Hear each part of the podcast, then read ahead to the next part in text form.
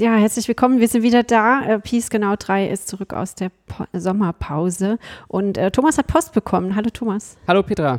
Ähm, ja, äh, wir hatten ja aufgerufen, Themenvorschläge zu schicken und jemand hat einen Themenvorschlag geschickt. Und wir haben den nicht aufgemacht vorher. Ich habe jetzt hier diesen Umschlag und äh, mach den jetzt auf. Genau, also Nummer 18. Wir haben vergessen, vor, die Nummer zu sagen. Ne? Folge äh, 18, 18, ist genau. Überraschungsthema. Keiner weiß oh, oh, Bescheid. das ist ein A4, vollgeschriebenes A4-Blatt. Hallo, wir haben eine Frage, Themenvorschlag für Podcast-Folge. Was genau ist eigentlich Algebra, was Geometrie und wie hängen die beiden zusammen?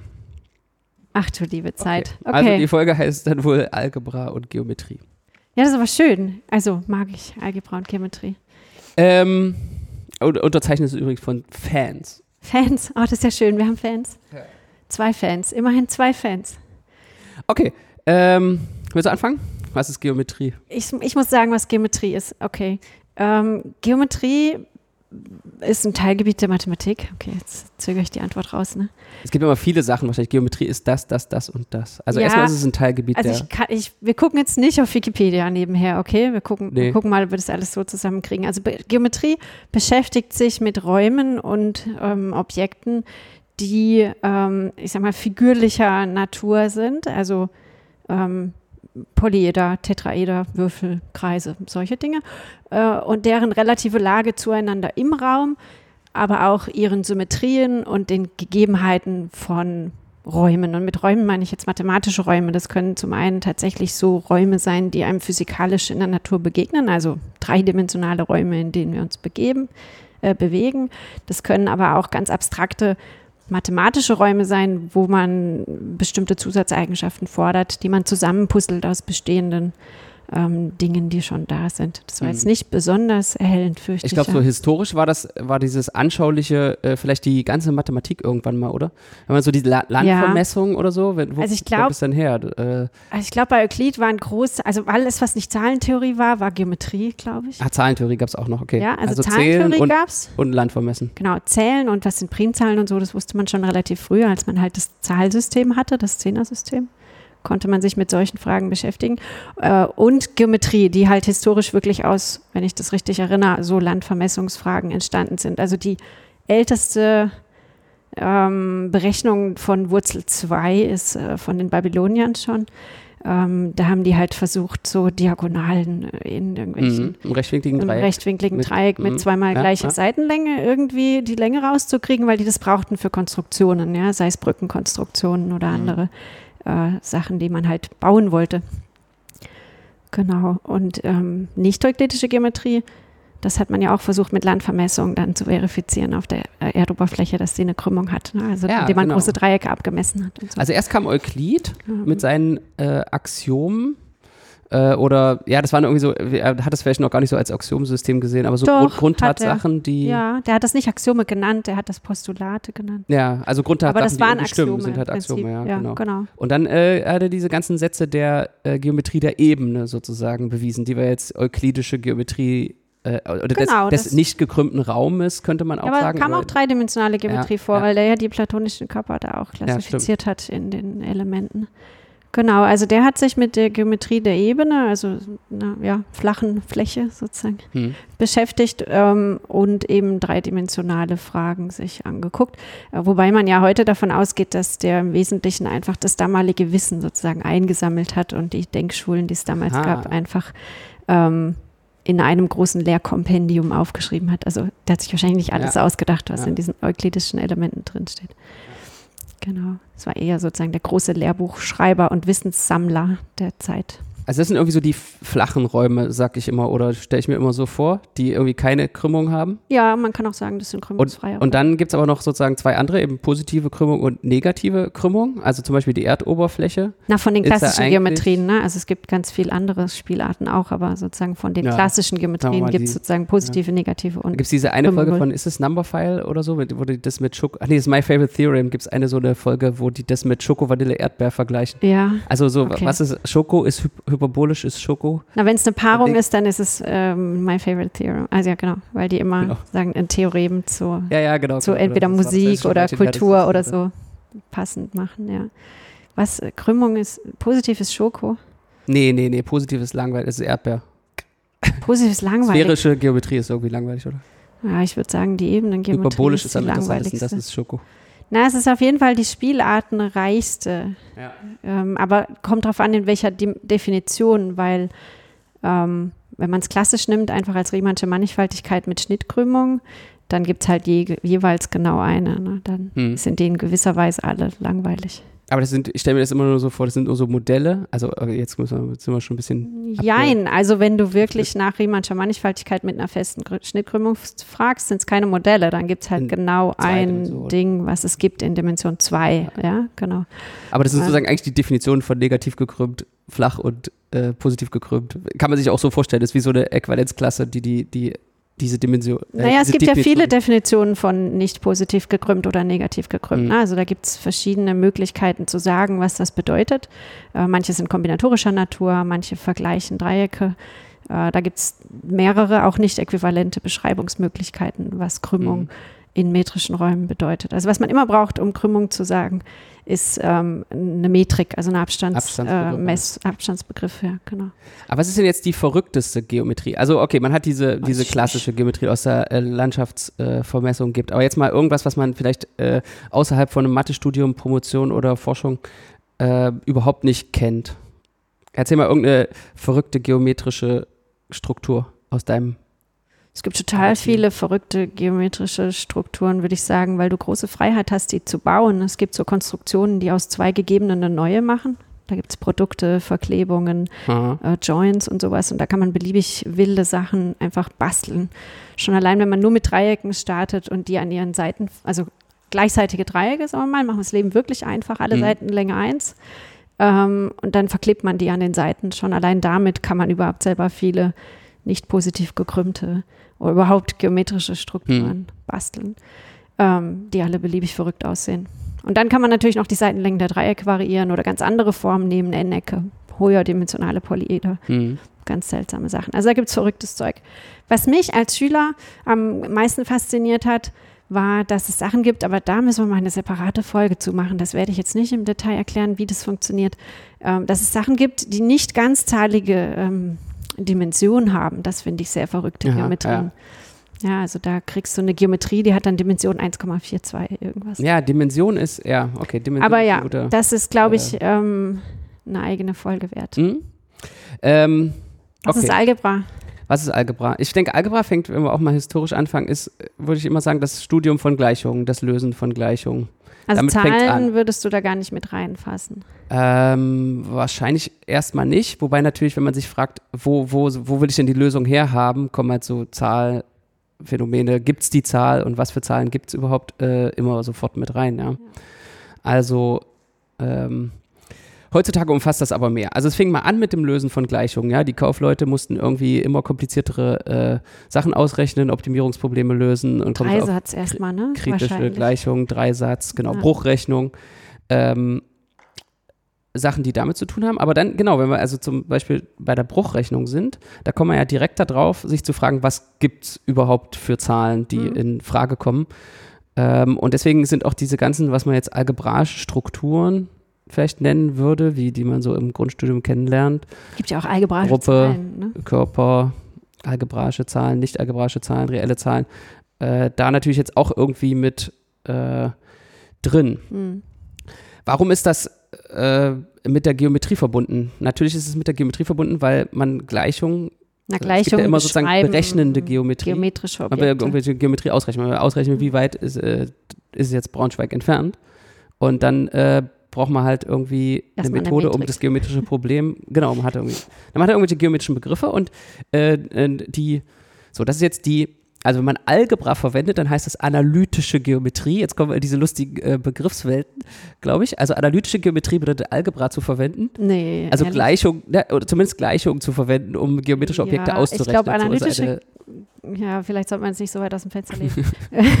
ich glaube, analytische Geometrie ist inzwischen ein sehr spezifisches Themengebiet auch. Ne? Nicht alles, wo eine Gleichung vorkommt, ist analytische. Du könntest auch sagen, dass es algebraische Geometrie, weil eine Gleichung vorkommt. Das ist genauso falsch wie zu sagen, das ist ja. analytische Geometrie, weil eine also Gleichung vorkommt. Also nennen wir es mal vorkommt. Koordinatengeometrie. Ich nenne es jetzt mal Koordinatengeometrie. Also was man, wie kommen Algebra und Geometrie zuerst zusammen, ist halt, äh, man verstattet irgendwie Geometrie mit Koordinaten aus und äh, rechnet dann. Das ist eine Möglichkeit, Das Rechnen ja. führt auf Gleichungen und die äh, muss man lösen. Also es ist ein Teilgebiet der Geometrie, was irgendwie sehr äh, nah an der ähm, Algebra dran ist. Ist nicht so die Geometrie, die mich am meisten interessiert. Tatsächlich. So ja, das ist äh, eher sozusagen die äh, nützliche Geometrie, nicht die, die so äh, Einsichten liefert. Also eine große Fortschritte in der Mathematik kamen ja oft durch Abstraktion. Und ja. äh, gerade in der Geometrie ist es halt auch sehr extrem wichtig, diese koordinatenfreie Geometrie zu machen. Also in, intrinsisch, ja. also die Definition so zu machen, dass sie nicht von irgendwelchen Wahlen abhängen, wie das zum Beispiel der Wahl Fall. eines Koordinatensystems, der Wahl eines Ursprungs oder, oder ähnlichen Wahlen, die irgendwie arbiträr sind. Das ist ja, genau, aber das ist ja nochmal eine grundsätzliche Sache, wo, ah, das wollte ich vorhin noch sagen, äh, wo der Begriff der Symmetrie noch eine große Rolle spielt. Ja? Also oft sind solche geometrischen Objekte oder Räume ähm, symmetrisch, mhm. in dem Sinne, dass man die sag ich mal, ganz platt drehen und wenden kann und dann nicht mehr sieht, dass man das getan hat. Ja? Also wenn man jetzt zum Beispiel die Ebene nimmt, äh, die normale oder den Zahlenstrahl schon alleine, ja, abgesehen davon, dass wir die eine Zahl plus eins nennen und die andere minus eins, ist das halt einfach eine Linie, die in zwei Richtungen unendlich lang ist. Und die kann ich aber auch umdrehen und die sieht optisch noch genauso aus. Ja? Ich müsste jetzt die Zahlen umbenennen, aber ob sozusagen die plus eins, plus zwei, plus drei nach links geht oder nach rechts, das ist eine Wahl. Hm die jemand getroffen hat, weil man sich irgendwie mal geeinigt hat, dass ins Positive besser nach rechts geht. Mhm. Wahrscheinlich, weil wir von links nach rechts schreiben, würde ich mal vermuten. Ja, ja. Ähm, ja, und die Zahlen dann halt in die Richtung wachsen, in die wir auch schreiben. Ja. Ähm, aber abgesehen davon gibt es keine keinen Grund, wieso das jetzt die präferierte Orientierung sein sollte. Und genauso könnte man die einfach umdrehen und das würde noch dasselbe mathematische Objekt darstellen. Ja. Man könnte die auch vertikal zeichnen und das würde dasselbe mathematische Objekt darstellen. Mhm. Äh, ist natürlich nicht so praktisch, ja, braucht viel Platz oder X und Y vertauschen. Also auch sozusagen so Spiegel, Spiegelungen und andere. Äh, genau, äh, und deshalb muss man halt irgendwie sagen, was die reellen Zahlen sind, die eben, wenn man das macht, dass das nicht abhängig davon ist, wie ich die aufs Blatt schreibe. Ja. ja so. Und äh, aber sozusagen, wenn du jetzt an die Ebene Geometrie denkst, dann sind ja diese, sogar bei Euklid hatte diese Symmetrien schon äh, drin, ja. Also da gibt es ja die Kongruenzabbildung, also der hat ja, ja dann sozusagen die äh, kongruente Dreiecke definiert als welche, die sozusagen durch so Symmetrien der Ebene. Euklid macht aber koordinatenfreie Geometrie genau, zum Beispiel genau. auch. Ne? Also, also der hat ein, keine, äh, nicht dieses System, was man in der Schule lernt, lernt X- und Y-Achse und dann heißt der mhm. Punkt irgendwie 1, 3 oder so, mhm.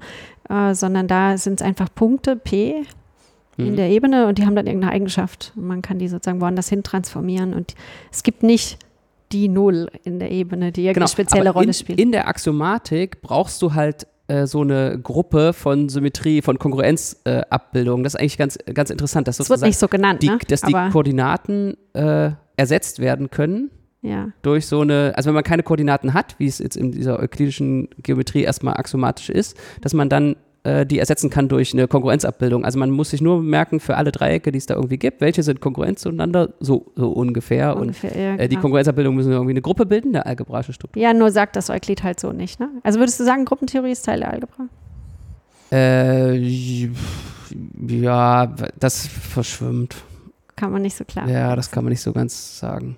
Weil auf die Weise wären zum Beispiel Algebra, also oder algebraische Strukturen und Geometrie auch eben eng miteinander verknüpft. Ne? Wenn man mhm. sich die Menge aller Symmetrien eines geometrischen Objektes anguckt, also zum Beispiel der Würfel, ja ähm, die bilden eine Gruppe und somit eine, zumindest eine algebraische Struktur. Mhm. Und ähm, ganz oft, also das ist so die, das Mantra in dem Gebiet, in dem ich am meisten unterwegs bin, forschungsmäßig in der geometrischen Gruppentheorie, ähm, ganz oft gibt es enge Bezüge zwischen den Eigenschaften, geometrischen Eigenschaften des Objektes, was man sich anguckt, also der Würfel, wie viele Ecken hat er, wie viele Seiten hat er, wie groß sind die, ähm, und der Gruppe der Symmetrien. Mhm. Und da gibt es ganz enge Wechselbeziehungen. Das ist ja ein ganz zentrales Dogma sozusagen in der Mathematik, dass man ein Objekt versucht zu verstehen. Indem man äh, nicht, ein anderes Objekt versteht. Indem man ein anderes Objekt gehört. versteht oder sozusagen versteht, wie das Objekt transformiert werden kann, was Abbildungen sind und dann Symmetrien so als äh, Spezialfall von Selbstabbildungen, die irgendwie was erhalten. Also da, genau. daran kann man ja so Eigenschaften von dem äh, Objekt irgendwie ablesen. Und dadurch, dass man es in Algebra, also äh, Algebra stellt, wie ich das so sehe, irgendwie dann auch so einen äh, Werkzeugkasten ja, da. und umgekehrt. Also in der geometrischen Gruppentheorie ist es tatsächlich wechselseitig. Da wird mhm. manchmal mhm. die Geometrie als Werkzeugkasten benutzt, um, um algebraische Aussagen über die Gruppen ja, ja, zu beweisen. Genau. Und umgekehrt. Ja, also man benutzt irgendwie die, die Gruppen und rechnet da irgendwas aus, dass es irgendwelche mhm. Dinge nicht gibt oder doch gibt oder viele gibt, um dann irgendwas über die, das geometrische Objekt zu lernen. Also da wird es tatsächlich ähm, in beide Richtungen benutzt. Aber das stimmt, oft gibt es so Invarianten, wo man weiß ich nicht, einem Knoten ein Polynom zuordnet. Und dann, wenn man weiß, das Polynom ist null, dann ist der Knoten trivial oder so. Mhm. Äh, da geht es immer nur in eine Richtung. Ähm, da will man nichts über die Polynome lernen, jetzt aufgrund der Knotentheorie, aber äh, da benutzt man halt auch irgendwie ein algebraisches Objekt, um eine geometrische Aussage zu treffen. Das ist auch schön. Also Polynome sind auch, äh, also ich würde sagen, äh, zentrales Objekt, zentrale Objekte in der Algebra und äh, close to my heart, sozusagen, äh, liegen mir am Herzen, muss ich auf Deutsch sagen. Und äh, die sind, äh, ja genau, also sozusagen Invarianten oder zu, zu einem mathematischen Objekt, ein Polynom zuzuordnen, äh, das ist auch ein Thema, was man relativ häufig findet, wo man dann, wenn man eine bestimmte Zahl in das Polynom einsetzt, wird irgendwas gezählt oder so, da genau. kommt dann genau. kombinatorische äh, Theorie mit rein. Ja, das ist eigentlich ein wiederkehrendes Thema, denke ich. Na, da gibt es viele Beispiele, die auf ähnliche mhm. Weise funktionieren. Und diese, diese zentrale Rolle von dem, äh, von dem Polynom, die kommt eben von diesen Grundrechenoperationen. So äh, stelle ich mir das vor. Also warum tauchen Polynome so oft, so oft auf? Weil ein Polynom ist eigentlich eine, eine Rechenvorschrift für äh, die Grundrechenoperationen anwenden. Ja, du hast irgendwelche Größen, die, die werden, sind in dem Polynom dann ja. die Variablen x1 bis xn. Und äh, jetzt gibt es irgendeine Rechenvorschrift. Multipliziere x1 mit nochmal x1 und äh, nochmal x2 und addiere es dann zu x3 mal x4 und mache das fünfmal. Ja. Und so, so, also ein Polynom kodiert eigentlich so eine Rechenvorschrift, ja. Und deswegen äh, genau, kommt, also kommt es eigentlich überall vor, wo, wo mit Zahlen irgendwie gerechnet wird, ja. Genau, wo man auch Sachen zählen kann. Also wenn man zum Beispiel zu diesem Knotenbeispiel zurückgeht, also ein mathematischer Knoten ist nichts anderes als tatsächlich das, was man sich physisch unter einem Knoten vorstellt. Also man nimmt mhm. einen Faden, wurschtelt den Man wild. nimmt seine Kopfhörer und tut die kurz in die Tasche und dann nimmt man sie wieder raus und schon hat man Ja, nee, du musst die Enden identifizieren nachher. Also die beiden Teile, die ins Ohr gehen, die müssen identisch sein. Nötig, nee, sonst ist mathematisch kein Knoten. Meiner Erfahrung nach. So also mathematischer Knoten ist eine Einbettung der S1 ja. in den R hoch 3. Ja, so. ja, der Kopfhörer hat auch drei Enden, aber okay. Ja, der hat drei Enden. Aber du brauchst halt was mit zwei Enden, wo am Ende die beiden Enden miteinander verklebt werden, sonst ist es mhm. mathematisch kein Knoten. Es ist nur eine Verschlingung sonst. Okay, also jetzt habe ich so einen Knoten. Genau, du hast so einen Knoten und dann kann man den ähm, sozusagen, du projizierst den auf die Ebene. Das heißt, im Prinzip legst du ihn einfach am Tisch, drückst so ein bisschen platt und dann siehst du halt so ein, so ein Graph aufgemalt. Und dann gibt es bestimmte Stellen, wo eben diese, diese Kurve sich selbst überkreuzt. Und dann äh, läuft man im Prinzip diese Kurve ähm, ab und äh, merkt sich, bin ich jetzt über, bin ich jetzt über eine andere Schlinge drüber gelaufen oder drunter gelaufen. Ja. Und aufgrund dieser Über- und Unterkreuzungen kann man eben so ein Polynom aufschreiben.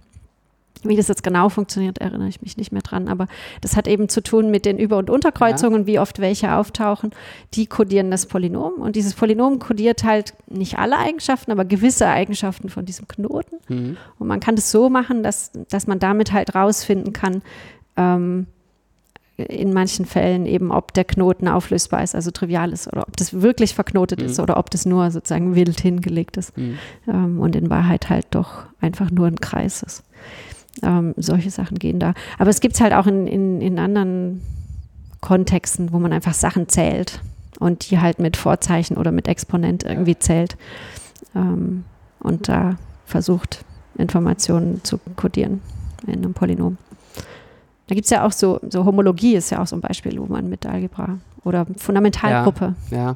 also die, die Algebra, die hat halt äh, vielleicht auch die Eigenschaft, dass sie ähm, erkennt, wo die gleichen Strukturen vorkommen. Also denn sozusagen, dass sich dann noch weiterentwickelt in äh, Kategorientheorie oder so.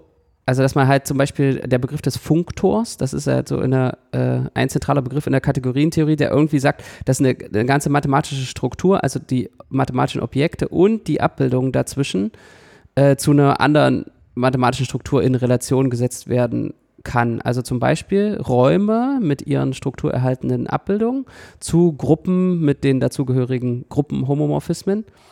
Und äh, so sowas wie eine Homologie ausrechnen, was halt bedeutet, zu einem geometrischen Objekt wie einem Raum eine Gruppe zuzuordnen, die die entsprechenden Eigenschaften hat, ähm, ja, ist dann eben so ein Funktor.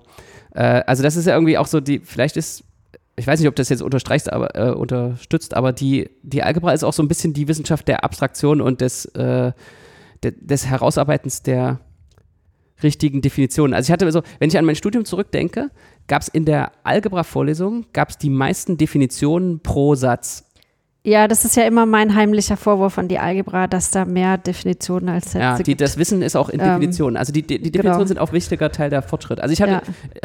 ich hatte eine, äh, furchtbares Erlebnis, wo mir mein Co-Autor schrieb, äh, oh Mann, ist es was Schlimmes passiert, Definition 2.1 hat noch einen Fehler. Mhm. Äh, genau, und das, äh, dieser, diesen Fehler zu reparieren, hat zu so 20 extra Seiten Paper geführt, ja. Und also das, es war wirklich so sozusagen. Also man denkt jetzt, okay, was kann an der Definition falsch sein? Aber was falsch war eben, dass sie nicht das richtige. Äh, ich wollte gerade sagen, also das ist gefährlich, das sozusagen. Ich wehre mich da immer, wenn Leute sagen, die Definition ist falsch, weil eine Definition, denke ich, kann nicht per se falsch sein, ja. Also kannst ja alles definieren, was du willst, aber die kann mhm. leer sein. Also es kann einfach kein Beispiel für diese De mhm. Definition geben. Dann ist sie total nutzlos.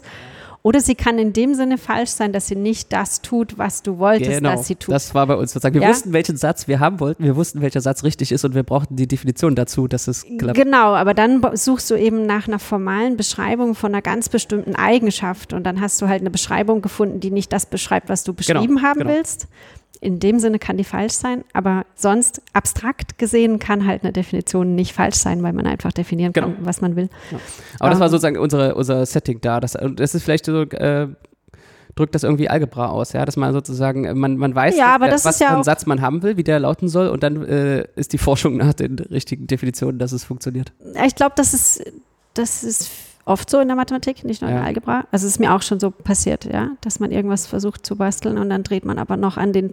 Eine Definition ist ja im Endeffekt ein Tool, ist ein Werkzeug, mit dem man versucht, irgendeine Struktur zu beschreiben. Ähm, und natürlich muss man die justieren und gucken, dass man die richtigen hat.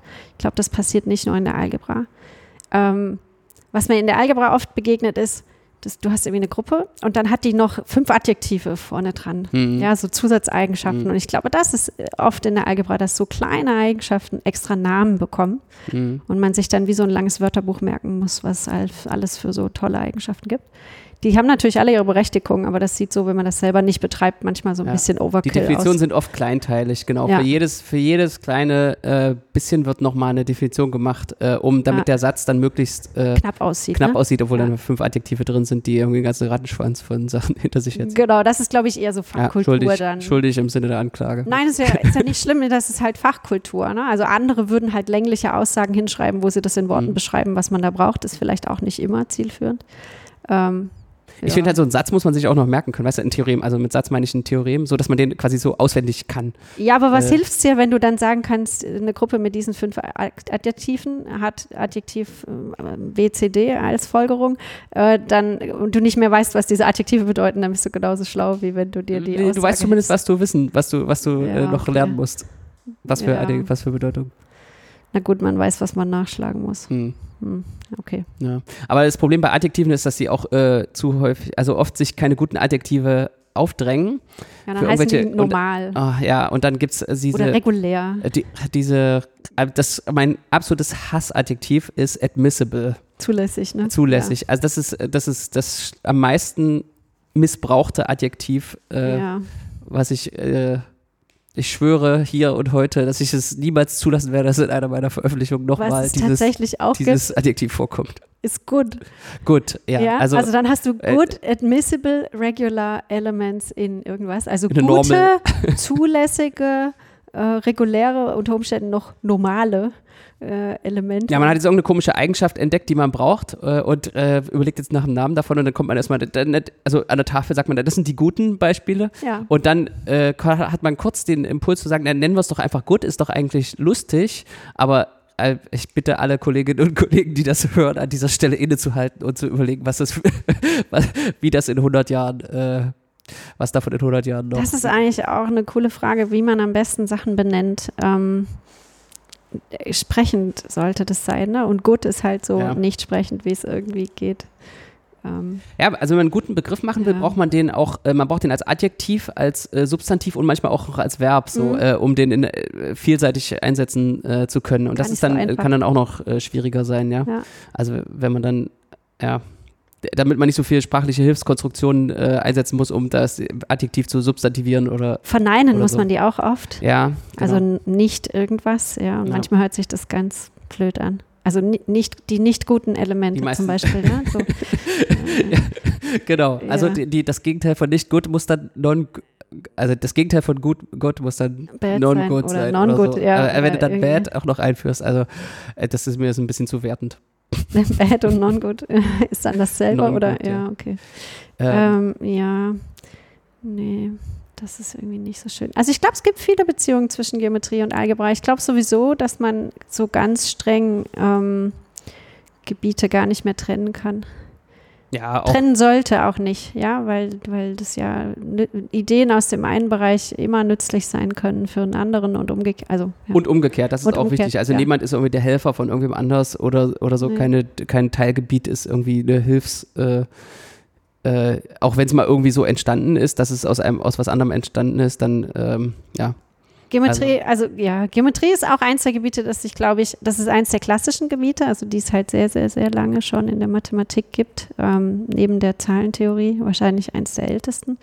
Aber auch eins derer, die sich mit Sicherheit am meisten geändert haben, so in ihrer Natur und die auch inzwischen so breit ist, dass es, glaube ich, ähm, alleine in Deutschland jede Menge Geometrie-Menschen ähm, gibt. Also Leute, die in der Geometrie forschen, wo ich nicht verstehe, was die machen und die auch nicht verstehen, ja. was ich mache. Ja, also das ist einfach so breit inzwischen, was ja, da alles das drunter. mit Algebra. Ja. Ähm, Gibt es ein Buch, was einfach nur Geometrie heißt? Hast du in deinem Schrank irgendein Buch, was einfach nur Geometrie heißt? Ich habe eins, was 5000 Jahre Geometrie heißt. Das ist 5000 Jahre, das ist das ist mit Byzanz und so? Ja, oder? das ist, fängt ziemlich früh an. Ich habe vergessen, wer der Autor ist, aber das ist so ein sehr dickes Buch. Ist auch ein umfassendes Werk, was so historisch beleuchtet, was es alles gab in der Geometrie und eben so einen Bogen schlägt ins Heute. Ähm, habe ich ein Buch? Ich habe bestimmt eins, aber. Es gibt eins, äh, was Algebra heißt, das ist auch das dickste Buch in meinem äh, Schrank von Lang. Wollte ich gerade sagen, ist äh, bestimmt Lang das von Algebra, Lang. das ist, ähm, genau. Also es gibt keinen äh, Stuhl oder Tisch, der so doll wackelt, dass man das Buch drunter stellen will, weil das ist so neun Zentimeter dick, würde ich mal sagen, hat über 1000 Seiten in der aktuellen Ausgabe. Ja, verrückt. Und ähm, ist trotzdem nicht geschwätzig. Also sozusagen lineare Algebra ist da irgendwie als, als kleiner Spezialfall von Modulen über dem Körper äh, äh, abgehandelt. Aber da ist natürlich die ganze Kategorientheorie und nicht kommutative und äh, Gibt bestimmt ein Buch, was Geometrie heißt, wahrscheinlich mehr als eins. Ja, Algebra, ja, okay. Da gibt es aber, gibt es noch ein anderes, das auch nur Algebra Ich habe ein dünneres von Hungerfort, äh, mit dem ich früher immer äh, gelernt habe, äh, als ich noch klein war. Äh, also dieses Lang, das habe ich nie, nie richtig durchgearbeitet, das braucht man nur öfter mal, wenn man da Referenzen geschickt kriegt. Ähm, ja, also ein, und nicht durchgearbeitet. Okay. Es, mein Lieblingsalgebra-Buch ist äh, Abstract Algebra von Dummett und Foot. Okay. Ähm, das empfehle ich auch immer so im Studium. Und äh, das, äh, das erklärt, finde ich, äh, ja, das ist ein gutes Algebra-Buch. Ähm, also dieses Hungerfort, das ist relativ kurz äh, und ist halt, hat halt keinen Text dazwischen, mhm. keine Prosa. Oh je. Und das ist halt, das ist halt knapp und da hat man die wichtigsten Ergebnisse zu irgendeinem Thema, aber, aber es, es, es, es bringt halt zum nichts. Lernen. Ja. Es, es, bringt halt nichts, das so zu lesen. Ja. ja. Ähm, obwohl ein bisschen Text ist auch drin. Aber, aber dieses Damit Foot, das, das erklärt halt Ideen und, und auch historische, also da, da, werden auch mal Personen erwähnt oder also hier dieses, also was ist ein großes äh, Achievement der Algebra, ist vielleicht die Klassifikation der endlichen einfachen Gruppen. Äh, ja, das kannst so, du aber nicht in ein Buch packen. Genau, aber das sind sozusagen, aber zumindest die Ideen. Wie das kommt man da drauf? Sind zehn dicke Bücher. Also ne? wa warum kommt man auf dieses Programm und, und wie ist das Programm aufgebaut? In welche Teile unterteilt mhm. sich das? Und dann sozusagen eine, eine Übungsaufgabe äh, oder sozusagen so, was ist einfach, was ist schwer, wel welche Teile, also das wird da schon erklärt und auch vor allen Dingen im historischen Kontext. Also wann passierte was und warum hatte Felix Klein die Idee? Ja. Felix Klein. Ähm, ja, das Erlanger Programm, eine, das ist eine schöne schöne. Ähm, ähm, haben wir jetzt gar nicht besprochen, müssen wir sich vielleicht auch ein bisschen drüber äh, darauf vorbereiten. Ist aber ein äh, Punkt, wo Algebra und Geometrie zusammenkommen. Ja, ja genau. Also der wollte ähm, die Geometrie durch Algebra verstehen, wenn ich das richtig rum im Kopf habe. Also es geht irgendwie eine dieser beiden Richtungen. Entweder, nee, der wollte nicht die Algebra verstehen, das kann für Kleinen nicht. Äh, Nee, ich glaube. Nee, äh, genau. Also der hatte in seiner, ich glaube, das war die entweder die Habilitationsrede ähm, oder seine Antrittsvorlesung, bin ich mir nicht sicher. Eins von den beiden hat er eben so ein Programm vorgestellt, was dann als Erlanger Programm in die Geschichte eingegangen ist, wo da eben so neue Methoden in der Geometrie ähm, proklamiert hat, wenn man das mal so sagen will. Es war sehr einflussreich, ähm, genau. Irgendjemand hat dann später ähm, Titz war das, glaube ich, der später gesagt hat, er, er will das Erlanger Programm umkehren. Jacques Titz ist ein französischer, ein belgischer, französischer Mathematiker, mhm. der ähm, der für, um Gruppen zu verstehen, nachher Geometrien gebaut hat, aus den, aus bestimmten Untergruppenstrukturen der Gruppe heraus Räume gebastelt hat, die genau diese Untergruppenstruktur kodieren und hat mhm. gemeint, damit will er eben sozusagen mhm. das Erlangen-Programm umkehren. Ähm, also das, diese beiden Strömungen, die waren sehr einflussreich in, in der Geometrie jedenfalls. Ähm, genau. Ja, so, haben wir es abgehandelt. Was genau ist Algebra, Geometrie haben wir alles besprochen und wie hängen die beiden zusammen, haben wir auch besprochen. Genau, aus, äh, ich fürchte, sehr ähm, persönlicher Sicht. Ich glaube, wenn man diese Frage das, anderen Geometern und Algebraikern stellt, kommt eine, eine ähnliche bis ja, andere Wir sind ja hier nicht Spektrum raus. der Wissenschaft. Nee, das genau. ist ja auch, äh, glaube ich, okay für unsere Fans. Das ist schön. ja, ähm, ja, also vielen Dank für die Frage und ähm, Danke für die Post und nächstes Mal bringen wir wieder bis, Themen mit. Äh, nächstes Mal. Ciao. Tschüss.